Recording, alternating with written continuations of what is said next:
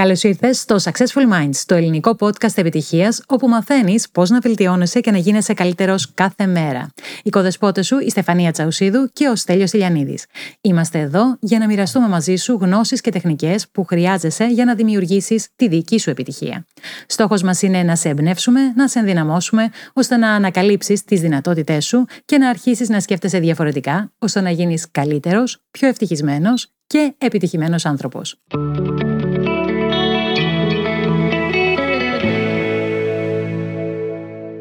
Καλώ όρισε σε ένα ακόμη επεισόδιο του Successful Minds, το ελληνικό podcast της επιτυχίας. Αυτό το επεισόδιο πιστεύουμε ότι θα είναι ίσως το πιο σημαντικό επεισόδιο από όλα. Πρόσεξε, όχι το καλύτερο, αλλά το σημαντικότερο. Είναι το επεισόδιο που θα σε βοηθήσει σε μεγάλο βαθμό, πρώτον, να εμπνευστείς. Δεύτερον, να αλλάξεις την νοοτροπία σου. Και τρίτον, να μάθεις ποια είναι η δική σου πηξίδα. Τι εννοώ; Mm. Μείνε μαζί μας και θα μάθεις. Θα καταλάβεις. Απόλαυσε το επεισόδιο. Γεια σου Στεφανία. Γεια σου Στέλιο.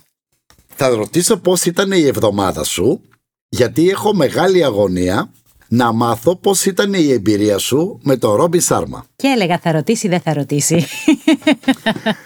να πω λοιπόν εδώ στον κόσμο ότι το επεισόδιο που ακούει εμείς το έχουμε ηχογραφήσει μία εβδομάδα πριν. Οπότε την ώρα που ηχογραφείτε το επεισόδιο είναι η εβδομάδα που εσύ είχες επαφή με τον Ρόμπι Σάρμα. Θέλω λοιπόν πρώτα απ' όλα να μας πεις ποιος είναι ο Ρόμπι Σάρμα γιατί πιθανότατα υπάρχει κόσμος που δεν το γνωριζει και θέλω να μου πεις και δύο-τρία highlight από αυτή σου την εμπειρία. Οκ. Ο Ρόμπιν Σάρμα είναι ένας από τους παγκοσμίους κορυφαίους γνωστούς συμβούλους προσωπικής ανάπτυξης σχετικά με θέματα προσωπικής επιτυχίας, με την καλλιέργεια ικανοτήτων των ηγετών. Έχει μάλιστα συγκεκριμένο πρόγραμμα το οποίο μπορείς να παρακολουθήσεις για να αποκτήσεις ηγετικές ικανότητες. Ε, έχει γράψει το βιβλίο «Ο μοναχός που πούλησε τη Φεράρι του». Έχει πουλήσει εκατομμύρια βιβλία. Βασικά έχει έχει γράψει νομίζω 6 ή 7 βιβλία. Τώρα μας είπε βγαίνει και το τελευταίο του 6 Απριλίου στην Ελλάδα, το καινούριο του βιβλίο.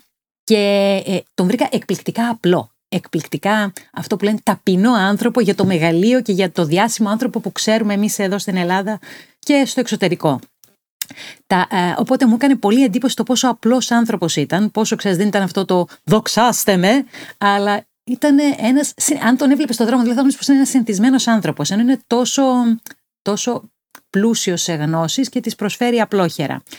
Λοιπόν, και τόσο πετυχημένος. Και τόσο πετυχημένο. Στο μυαλό, μου, στο μυαλό μου, όταν ακούω Ρόμπι Σάρμα, μου έρχεται το κλαπ το Μπέντε. Ναι, και αυτό πολύ διάσημο ε, βιβλίο του. Και επίσης από τα βιβλία του που μου έχουν αρέσει είναι ο ήρωας της διπλανής πόρτας. Mm. Ε, εμένα μου άρεσε το ηγέτης χωρίς τίτλο. Το ότι όλοι μπορούμε να είμαστε ηγέτες της ζωής μας. Αυτό είναι το μήνυμά του. Και αυτό που διδάσκει κατά κύριο λόγο, ότι όλα ξεκινάνε από τον τρόπο με τον οποίο σκεφτόμαστε για να γίνουμε επιτυχημένοι πρώτα εμείς μέσα μας και ύστερα έξω στον κόσμο.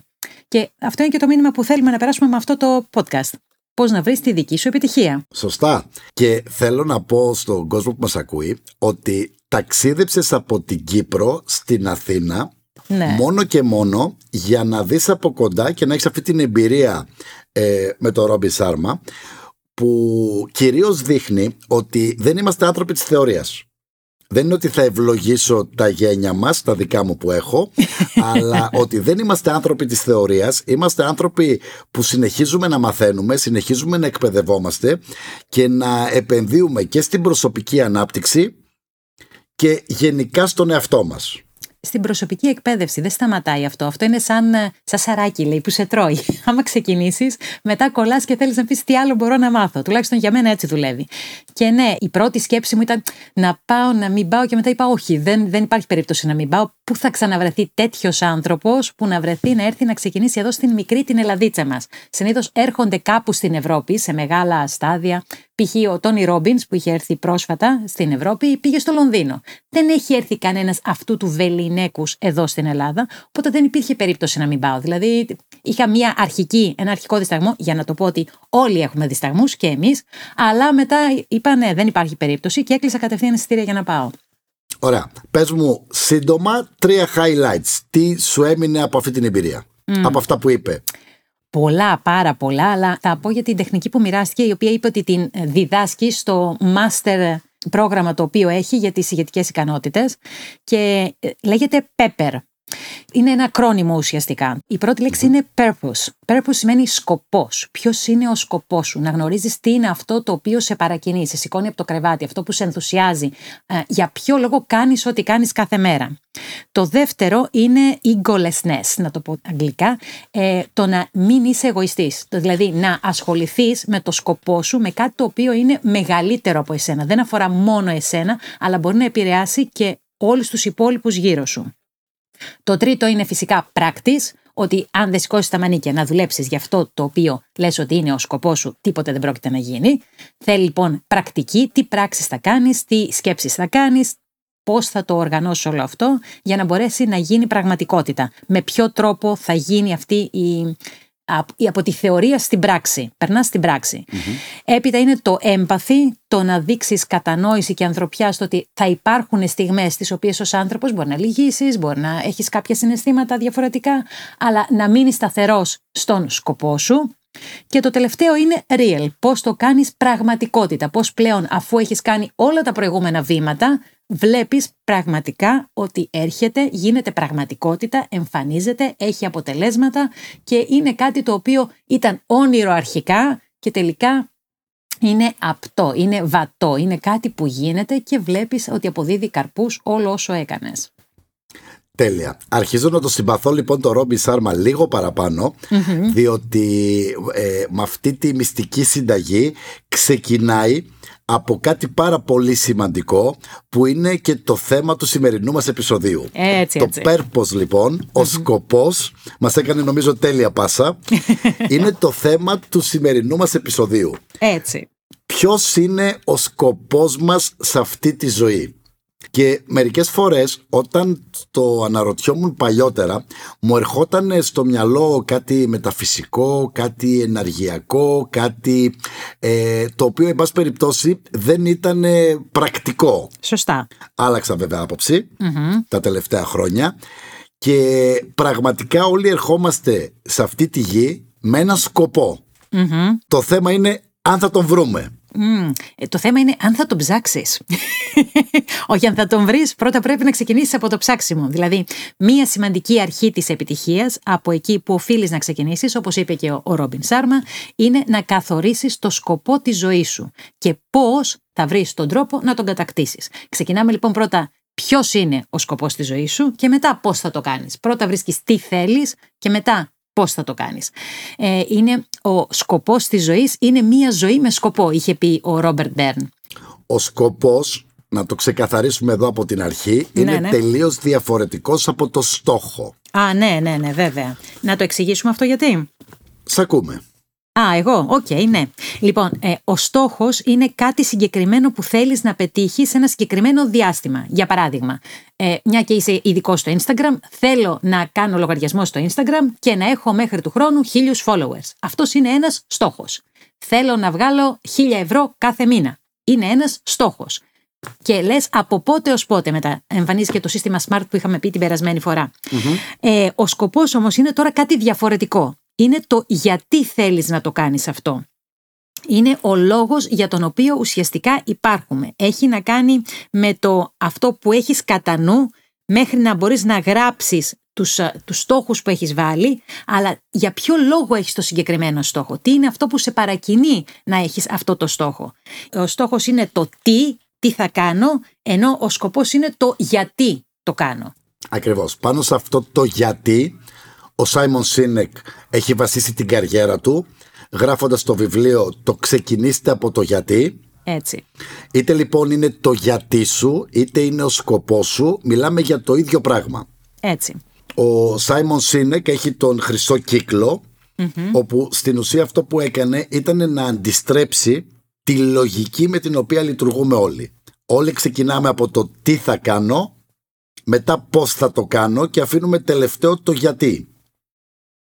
Αντιστρέφοντας τα λοιπόν, ξεκινώντας από το γιατί, μετά πηγαίνοντας στο πώς και στο τέλος το τι, τα πράγματα αλλάζουν τελείως.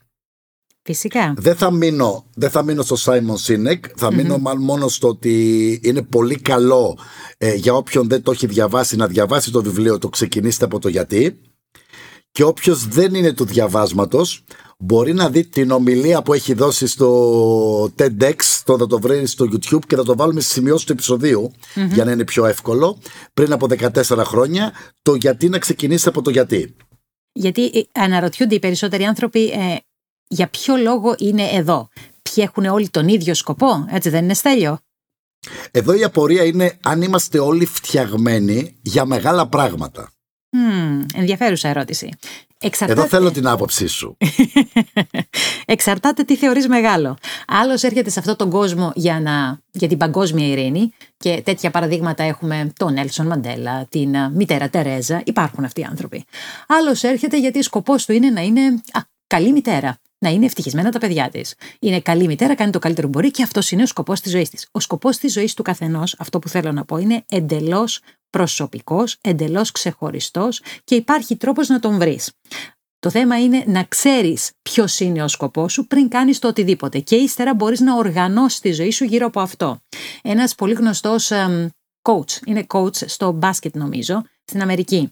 Ο Πατ Ράλεϊ λέει: Βρες, λέει, τι είναι σημαντικό για εσένα στη ζωή, τι σου αρέσει να κάνεις στη ζωή και ύστερα οργάνωσε τη ζωή σου γύρω από αυτό που σου αρέσει. Κάνε αυτό που αγαπάς, που λένε πολύ συχνά.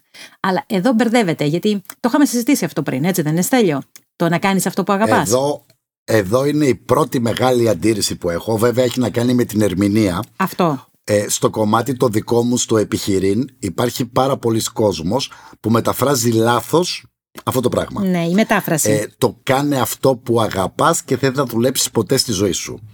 Έχω ένα χαρακτηριστικό Αγαπάω να τραγουδαω Αλλά όποτε προσπάθησα να το κάνω επάγγελμα, μου λέγανε ότι είσαι μόνο για να τραγουδάς στο μπάνιο σου ε, ή τέλος πάντων μοναχός σου. Δεν έχει να κάνει λοιπόν με, το, με αυτό το πράγμα. Είναι λάθος η μετάφραση. Αν όμως βρεις όχι αυτό που αγαπάς, γιατί το αυτό που αγαπάς πολλές φορές είναι σε ένα πρακτικό κομμάτι, που είναι υποδιέρεση του σκοπού. Αν βρεις πραγματικά το σκοπό της ζωής σου, τότε ναι, μπορείς να το κάνεις και επάγγελμα, μπορείς να το κάνεις και ό,τι θέλεις. Θα φέρω ένα χαρακτηριστικό παράδειγμα από το κομμάτι του επιχειρήν στο οποίο εξειδικεύομαι εγώ. Πολλοί κόσμος με τον οποίο μιλάω μου λέει ότι μου αρέσει παράδειγμα να φτιάχνω κοσμήματα. Αυτό είναι ένα μικρό κομματάκι. Δεν είναι ο σκοπός σου. Ή κάνω μια επιχείρηση και πουλάω ρούχα. Αυτό είναι το τι κάνεις που είπαμε πριν. Ακριβώς. Το γιατί είναι πολύ μεγαλύτερο. Ο σκοπός είναι πολύ μεγαλύτερος. Παράδειγμα, ε, μ' αρέσει με, να, να εμπνέω γυναίκες να είναι πιο λαμπερές και πιο ελκυστικές. Είναι πολύ διαφορετικό από το πουλάω ρούχα ή κάνω κοσμήματα. Ακριβώς. Να βοηθήσω τις γυναίκες να είναι πιο μοντέρνες, να νιώθουν καλύτερα με τον εαυτό τους και να ε, έχουν αυτοπεποίθηση. Αυτά είναι ίσως σκοπός για κάποιους. Το πουλάω ρούχα και πουλάω κοσμήματα είναι ένα τι. Και γι' αυτό το τι συνήθως δεν είστε διατεθειμένος να δουλέψεις. Δεν σε εμπνέει το τι. Σωστά. Ενώ ο σκοπός είναι αυτός που θα σου δώσει την έμπνευση την πυροδότηση. και θα δουλέψεις. την πυροδότηση. Όπως λέει ο Τζιμ Ρον, αν ξέρεις το γιατί, αν ξέρεις δηλαδή το σκοπό σου, το πώς είναι εύκολο. Και να πούμε και γιατί δεν είναι καλό να μην ξέρεις το σκοπό σου, γιατί χωρίς σκοπό είσαι σαν ακυβέρνητο καράβι. Είναι, χωρίς σκοπό είναι εύκολο να χάσεις το δρόμο στο ταξίδι της ζωής, το που θα πας. Είναι σαν πηξίδα. Όταν έχεις πηξίδα, ξέρεις που είναι ο βορράς σου. Άρα πηγαίνεις πάντα προς το βορρά ή αν θες να πας προς το νότο, βλέπεις που είναι ο βορράς για να πας προς την άλλη κατεύθυνση. Είναι δηλαδή το νόημα για την ευτυχία και την επιτυχία. Δεν χάνεις το δρόμο σου. Όπως ο πολικός αστέρας που χρησιμοποιούσαν οι ναυτικοί παλιά είναι ένα σταθερό σημείο, ήταν και είναι ένα σταθερό σημείο για τους ναυτικούς για να ξέρουν πού θα κατευθυνθούν, γιατί είναι πάντα στο ίδιο σημείο. Εδώ λοιπόν θα κάνουμε την πρώτη μας πρακτική άσκηση. Θέλω όποιον μας ακούει να σταματήσει το podcast, να πατήσει την παύση και να γράψει τον σκοπό της ζωής του. Στη συνέχεια θα ακούσει το υπόλοιπο επεισόδιο όπου θα δώσουμε και τις πρακτικές ασκήσεις και οτιδήποτε για να βρει ο καθένας το σκοπό του και θέλω να κάνει τη σύγκριση αυτού που έχει γράψει με αυτό που θα γράψει μετά γιατί οι περισσότεροι άνθρωποι πραγματικά δεν ξέρουμε το σκοπό μας στη ζωή. Σωστά, συμφωνώ σε αυτό. Μέχρι να ψάξεις να τον βρεις για να έχεις τα, ή να έχεις τα εργαλεία γιατί δεν το σκέφτηκες ποτέ ότι έχει σκοπό. Εγώ το πιστεύω, μπορείς να με πεις ρομαντικό, μπορεί να με πεις όπως θέλεις, αλλά πιστεύω ότι όλοι οι άνθρωποι έρχονται σε αυτή τη γη για μεγάλα πράγματα. Απλά πολλές φορές επειδή δεν ψάξαν ή δεν βρήκαν το σκοπό τους, δεν κατάφεραν να πραγματοποιήσουν μεγαλύτερα πράγματα από ό,τι θα μπορούσαν. Είναι αλήθεια αυτό, είναι αλήθεια. Και ύστερα έρχονται όλες αυτές οι σκέψεις πριν, όταν φτάνει στο τέλος, και έχω κάνει και βίντεο σχετικά με αυτό, το ότι δεν θέλει, μην περιμένεις το τέλος για να σκεφτείς τι ήταν αυτό που πραγματικά ήρθες να κάνεις εδώ. Ζήσε σήμερα, κάνε αυτό που είναι σημαντικό για εσένα σήμερα. Αλλά πρέπει να το ξέρεις αυτό το σημαντικό, να το ψάξεις και να το πούμε πολύ απλά, να δώσουμε έναν ορισμό. Στέλιο, τι λες να δώσουμε έναν ορισμό για το τι είναι ο σκοπός; Να δώσουμε έναν ορισμό του τι περιλαμβάνει αυτός ο ορισμός. Σίγουρα είναι κάτι που όταν το κάνεις νιώθεις χαρά. Σίγουρα έχει σχέση με μία συνεισφορά, κάτι μεγαλύτερο από εσένα. Το είπε και ο Ρόμπιν Σάρμα. Είπε purpose και μετά είπε egolessness. Δηλαδή κάτι που μην αφορά μόνο εσένα, αλλά να συνεισφέρεις γενικότερα στο σύνολο. Άρα περιέχει κάποια συνεισφορά. Και μπορούμε να πούμε και κάποια παραδείγματα. Έτσι, γιατί δυσκολευόμαστε να σκεφτούμε, ενώ είναι πολλά. Ε, θα πάρω ένα παράδειγμα λοιπόν ε, από, το, από το βιβλίο του Τζακ Γκάνφιλτ και θα πω το ο σκοπός της ζωής μου είναι να εμπνεύσω κάθε γυναίκα να συνειδητοποιήσει την ομορφιά της ανεξάρτητα από το σωματότυπο, το βάρος ή την ηλικία της. Να αγαπήσει τον εαυτό της και να ζήσει μια υπέροχη ζωή. Έτσι. Αυτό το έχει γράψει η Ράνι Πούτσι, σχεδιάστρια μόδας και συγγραφέας. Σκοπός της ζωής μου είναι να εκδώσω βιβλία διαχρονικής ομορφιάς και σοφίας και να εμπνεύσω τους άλλους να υλοποιήσουν τα πιο αγαπημένα τους όνειρα, είπε η Τζάνετ Μίλς, που είναι συγγραφέας του βιβλίου «Οι τέσσερις συμφωνίες». Σκοπός μου είναι να εμπνεύσω νεαρές γυναίκες να κυνηγήσουν τα όνειρα και το πάθος τους και να αποκτήσουν μια άσβεστη λαχτάρα για υπεροχή η Κατρίνα Όκο Όντι. Ακούγοντας λοιπόν κάτι τόσο γενικό, δηλαδή είπαμε δεν είναι συγκεκριμένο, δεν είναι στόχος, είναι κάτι γενικό, το οποίο όμως σε πυροδοτεί, σε κάνει να θέλεις να κάνεις κάτι για να το πετύχεις όταν το ξέρεις. Είναι η έμπνευση της ζωής σου. Οπότε εδώ θα ρωτήσω ποια είναι η δική σου έμπνευση. Ποιος είναι ο δικός σου σκοπός. Α, λοιπόν, εγώ έχω κάνει τις ασκήσεις που θα πούμε μετά, οπότε πάρτε χαρτί και μολύβια από τώρα το λέμε, να είστε προετοιμασμένοι γιατί θα το χρειαστείτε. Ο δικός μου σκοπός όταν έκανα την πρώτη άσκηση που θα σας προτείνω σήμερα είναι ότι θέλω πλέον να είμαι αυθεντική. Σκοπός της ζωής μου είναι να ζω αυθεντικά και με αγάπη, ενδυναμώνοντας τις γυναίκες ώστε να είναι ευτυχισμένες, βιώνοντας καλοσύνη, αγάπη και αρμονία. Πώς το κάνω αυτό, Το κάνω με διαφορετικούς τρόπους. Το κάνω μέσα από τα άρθρα τα οποία μοιράζομαι στα κοινωνικά δίκτυα, το κάνω μέσα από τις συνεδρίες με τη δουλειά μου, το κάνω όταν διοργανώνω διάφορα σεμινάρια, το κάνω μέσα από τα βίντεο που μοιράζομαι στα κοινωνικά δίκτυα, με διαφορετικούς τρόπους, αλλά πάντα στο μυαλό μου είναι πώς μπορώ να δώσω ένα μήνυμα, να αισθανθεί κάποιος καλύτερα σήμερα, να δει ότι υπάρχει δύναμη μέσα του και μπορεί να το πετύχει.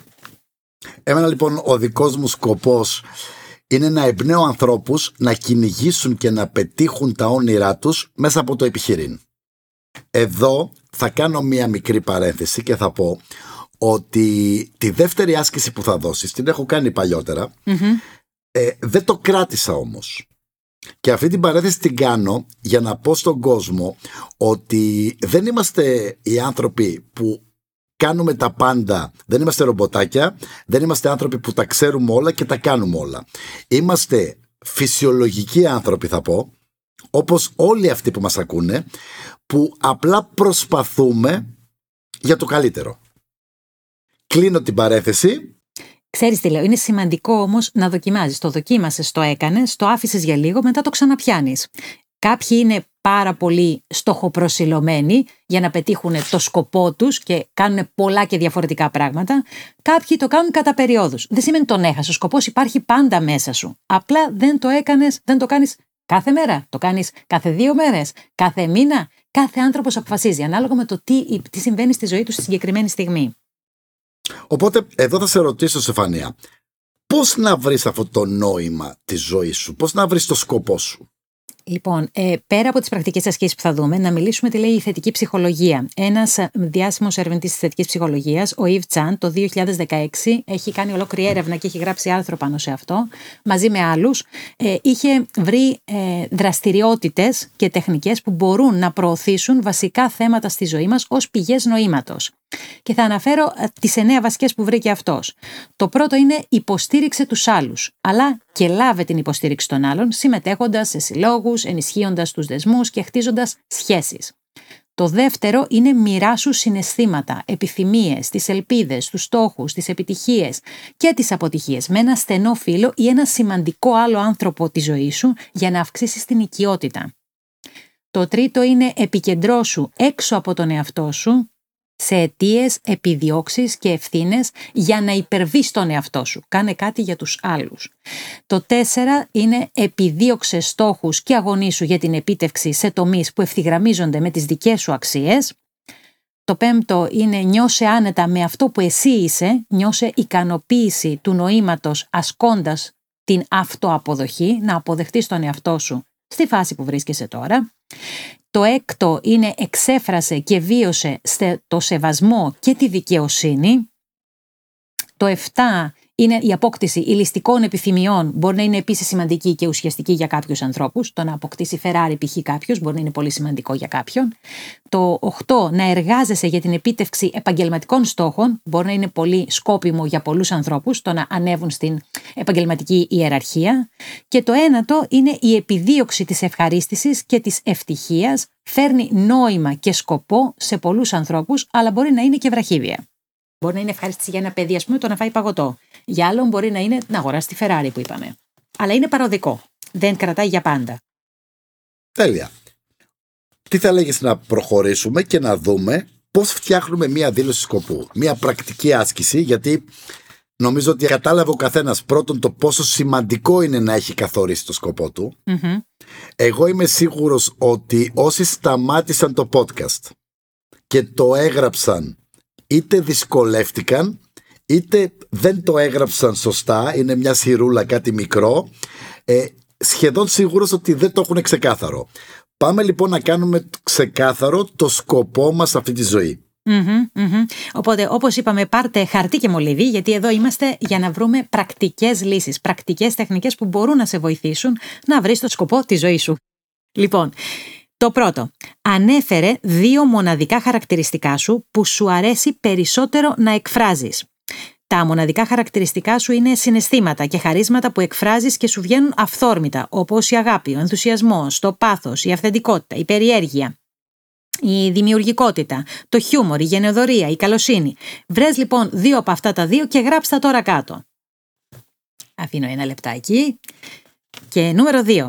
Γράψε δύο τρόπους με τους οποίους σου αρέσει να εκφράζεις αυτά τα χαρακτηριστικά στις αλληλεπιδράσεις σου με τους άλλους, όπως π.χ. παρέχοντας ε, υποστήριξη ή έμπνευση. Άλλοι τρόποι ίσως είναι η γραφή, είναι η δημόσια ομιλία, είναι η συμβουλευτική, η ενδυνάμωση, η καθοδήγηση, το τραγούδι, ο χορός, η ηγεσία, το management, η θεραπεία, η επίλυση προβλημάτων, η δημιουργία επιχείρησης, εφευρέσεις, ταξίδια, Υπάρχουν πάρα πολλά που μπορείς να γράψεις. Τώρα, εδώ θα σε σταματήσω. Αν δεν έγραψες τα δύο προηγούμενα, Σταμάτα το επεισόδιο και γράψε. Διάλεξε πριν προχωρήσεις παρακάτω. Γιατί οι ασκήσεις είναι για να γράφουμε. Χαρτί και μολύβι. Αλλιώς δεν υπάρχει λόγος να συνεχίσεις. Κλείσε αυτό το podcast και ξαναέρλα όταν θέλεις να κάνεις την άσκηση. Νούμερο 3 λοιπόν, πάμε στο τρίτο βήμα. Το τρίτο βήμα είναι να φανταστείς ότι ζεις σε έναν τέλειο κόσμο. Πώς είναι αυτός ο τέλειος κόσμος; Πώς αλληλεπιδρούν μεταξύ τους οι άνθρωποι, πώς αισθάνεσαι εσύ μέσα σε αυτόν τον τέλειο κόσμο; Γράψε μία δήλωση σε ενεστώτα χρόνο που περιγράφει αυτή την ιδανική, την τέλεια κατάσταση στον τέλειο κόσμο όπως εσύ τον βλέπεις, τον φαντάζεσαι και τον νιώθεις. Θυμήσου, είναι πιο ωραίο, πιο διασκεδαστικό να ζεις σε έναν τέλειο κόσμο παρά στον κόσμο που βρίσκεσαι τώρα. Οπότε, για παράδειγμα, ε, στον τέλειο κόσμο όλοι ζουν το υψηλότερο όραμά τους όπου κάνουν, γίνονται, αποκτούν και βιώνουν ό,τι επιθυμούν. Κάποιος άλλος ε, θα μπορούσε να πει ότι αναλαμβάνουν όλοι 100% την ευθύνη της ζωής τους ή όλοι ζουν με έναν ε, βιώσιμο τρόπο και με σεβασμό προς το περιβάλλον και τους άλλους γύρω τους. Το τέταρτο βήμα είναι συνδυάστε τις απαντήσεις από τις τρεις προηγούμενες ερωτήσεις σε μία δήλωση. Για παράδειγμα, μπορείς να πεις: Σκοπός μου είναι να χρησιμοποιήσω τη δημιουργικότητα και τον ενθουσιασμό μου για να στηρίξω και να εμπνεύσω τους άλλους, ώστε να εκφράζουμε όλοι ελεύθερα τα χαρίσματά μας με αγάπη, αρμονία και χαρά. Και τέλος, έλεγξε αυτή τη δήλωση με κριτήριο τους δύο κανόνες που είπαμε προηγουμένως. Πρώτον, να είναι μία πρόταση και αν όχι μπορείς να τη συμπτύξεις, πώς μπορείς να το κάνεις πιο σύντομο και ο λόγος που θέλουμε να είναι μία πρόταση είναι γιατί θέλω να το θυμάσαι και είναι σημαντικό να το επαναλαμβάνεις. Θα τα πω και παρακάτω. Μία πρόταση λοιπόν και το δεύτερο να είναι εύκολο να το θυμηθείς. Γιατί αν είναι πολύ μεγάλο θα σου πάρει χρόνο να το αποστηθήσεις. Αν λοιπόν χρειάζεται, κάν το πιο σύντομο και τέλος γράψε ξανά τη δήλωση που έχεις γράψει παραπάνω, σύντομα, σε μία πρόταση και περιεκτικά.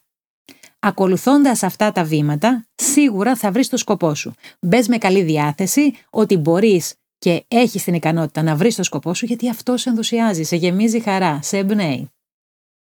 Τέλεια. Εγώ θα δώσω μια άλλη άσκηση. Για πες, Τέλειο. Την, ε, την έχω ακούσει, την έχω δει από τον Ντίν Κρατσιόζη. Από ό,τι ξέρω δεν είναι δική του, αλλά δεν έχει σημασία. Και μ' αρέσει πάρα πολύ σαν άσκηση γιατί μου θυμίζει τα μικρά παιδιά. Α, ναι. Τα οποία μικρά παιδιά μαθαίνοντας τον κόσμο κάνουν πρακτικά αυτή την άσκηση. Εδώ λοιπόν θα ξαναγίνουμε παιδιά και για να μάθουμε και να καταλάβουμε και να βρούμε το σκοπό της ζωής μας θα το βρούμε με τα γιατί. Η άσκηση είναι πάρα πάρα πολύ απλή. Γράφεις ένα στόχο, όποιος και αν είναι αυτός ο στόχος σου. Παράδειγμα ότι θέλω να χάσω 10 κιλά.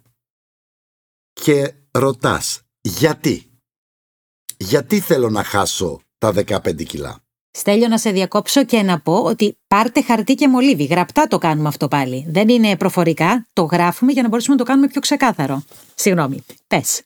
Εννοείται όλες οι ασκήσεις όταν μιλάμε για άσκηση είναι γραπτός τις περισσότερες φορές. Εκτός αν μιλήσουμε για οραματισμούς, διαλογισμούς αργότερα, ε, ε, όλα τα υπόλοιπα είναι γραπτά και σε χαρτί και μολύβι. Όχι κινητά, όχι οτιδήποτε άλλο. Θέλουμε λοιπόν να χάσουμε 15 κιλά. Γιατί θέλουμε να χάσουμε τα 15 κιλά; Γιατί θέλω να ξαναφοράω τα παλιά μου ρούχα. Γιατί ντρέπομαι που ξεχυλίζω από τα ρούχα μου. Οτιδήποτε.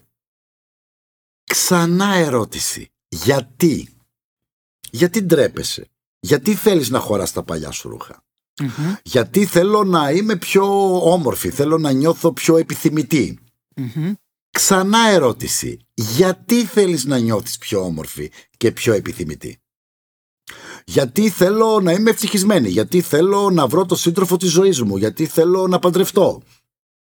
Ξανά. Γιατί. Και το κάνουμε 7 φορές. 7 διαφορετικά γιατί. 7 διαφορετικά γιατί. Στην αρχή θα φανεί εύκολο. Την πρώτη φορά που έκανα την άσκηση μέχρι το τέταρτο γιατί ήταν μια χαρά. Το πέμπτο, έκτο, έβδομο γιατί ήταν δύσκολα και μάλιστα δεν ήταν μόνο δύσκολα, ήταν ότι στην ουσία πήγαινα να κάνω κύκλο.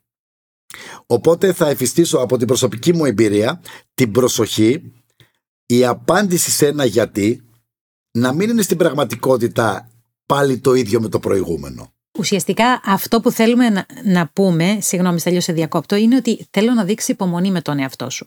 Δεν είναι εύκολο να βρεις το σκοπό σου, αλλά σίγουρα αξίζει τον κόπο. Οπότε θέλει υπομονή η άσκηση. Όταν το βρεις, διάβασέ το ξανά. Δεν είναι άσκηση που θα την κάνεις σε ένα λεπτό. Δεν σε κυνηγάει κανείς. Ούτε καν πρέπει να γίνει σε μία μέρα. Αλλά πάρε χαρτί και μολύβι ξεκίνα, βάλε τον οποιοδήποτε στόχο έχεις, να βγάλεις λεφτά, να πετύχει η επιχείρησή σου, οτιδήποτε θεωρείς στόχο σου και ξεκίνα να ρωτάς τα γιατί. Θα εκπλαγείς με το αποτέλεσμα. Στο, στο εγγυώμαι, στο υπογράφω. Γιατί το αποτέλεσμα στην πραγματικότητα θα είναι ο ξεκάθαρος σκοπός της ζωής σου. Και κάπου εδώ τελειώνει το επεισόδιο με τη δική μας προτροπή να κάνετε και τις δύο ασκήσεις, όποια θεωρείς ότι ταιριάζει περισσότερο σε εσένα, αλλά δοκίμασε και τις δύο, δεν ξέρεις. Πάντως σίγουρα μετά αφού κάνεις την άσκηση θα είναι πολύ πιο ξεκάθαρο για εσένα ποιος είναι ο σκοπός σου. Σου προτείνω να το κάνεις μία μέρα που βρίσκεσαι σε καλή διάθεση.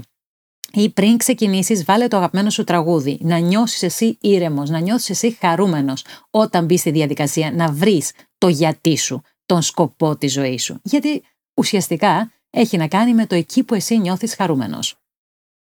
Και αν ανακαλύψεις ότι σκοπός της ζωής σου είναι να διαδώσεις αυτό το podcast, μην ξεχάσεις να κάνεις μια πεντάστερη κριτική και να το πεις σε όλους τους φίλους σου. Μοιράσου τη γνώση, μοιράσου ό,τι έμαθες σήμερα για να είμαστε όλοι περισσότερο ευτυχισμένοι και πετυχημένοι.